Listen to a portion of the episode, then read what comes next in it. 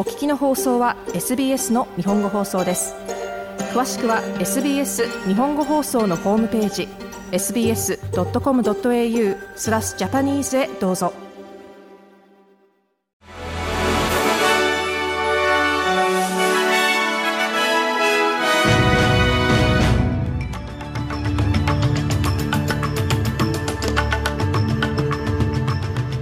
10月25日水曜日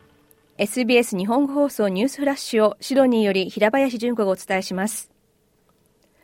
イスラエルとイスラム組織ハマスとの衝突が続く中イスラエルのアミール・メイモン駐オーストラリア大使が今日ナショナルプレスクラブで講演しイスラエル国防軍によるガザへの爆撃は国際人道法に違反しているとの主張を否定しました。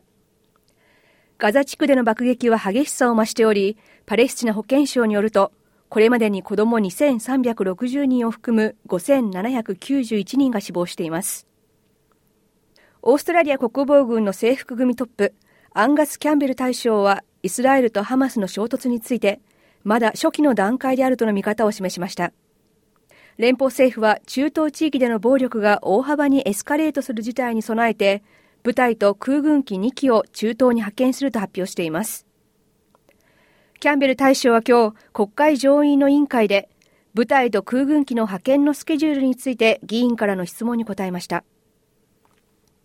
クイーンズランド州のウェスタンドーズ地域で山火事が広がっています。一人の死亡が確認されました。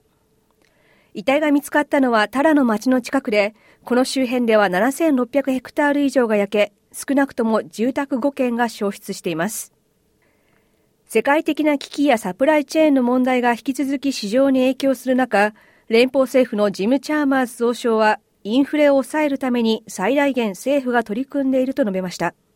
オーストラリア統計局が今日発表した9月四半期の消費者物価指数 CPI は前の四半期から1.2%上昇し、前年同期比では5.4%の上昇と予想を上回る水準となっています。連邦政府のアンソニー・アルバニージ首相は新たに20億オーストラリアドルをクリティカルミネラル業界に投じることを発表しました。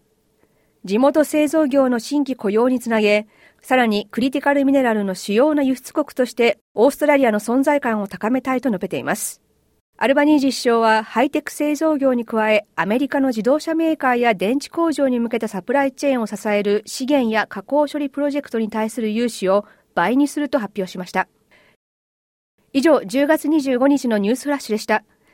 なお毎日のニュースをお聞きになりたい方は SBS 日本語放送のポッドキャストをフォローするか sbs.com.au スラッシュジャパニーズをご覧ください。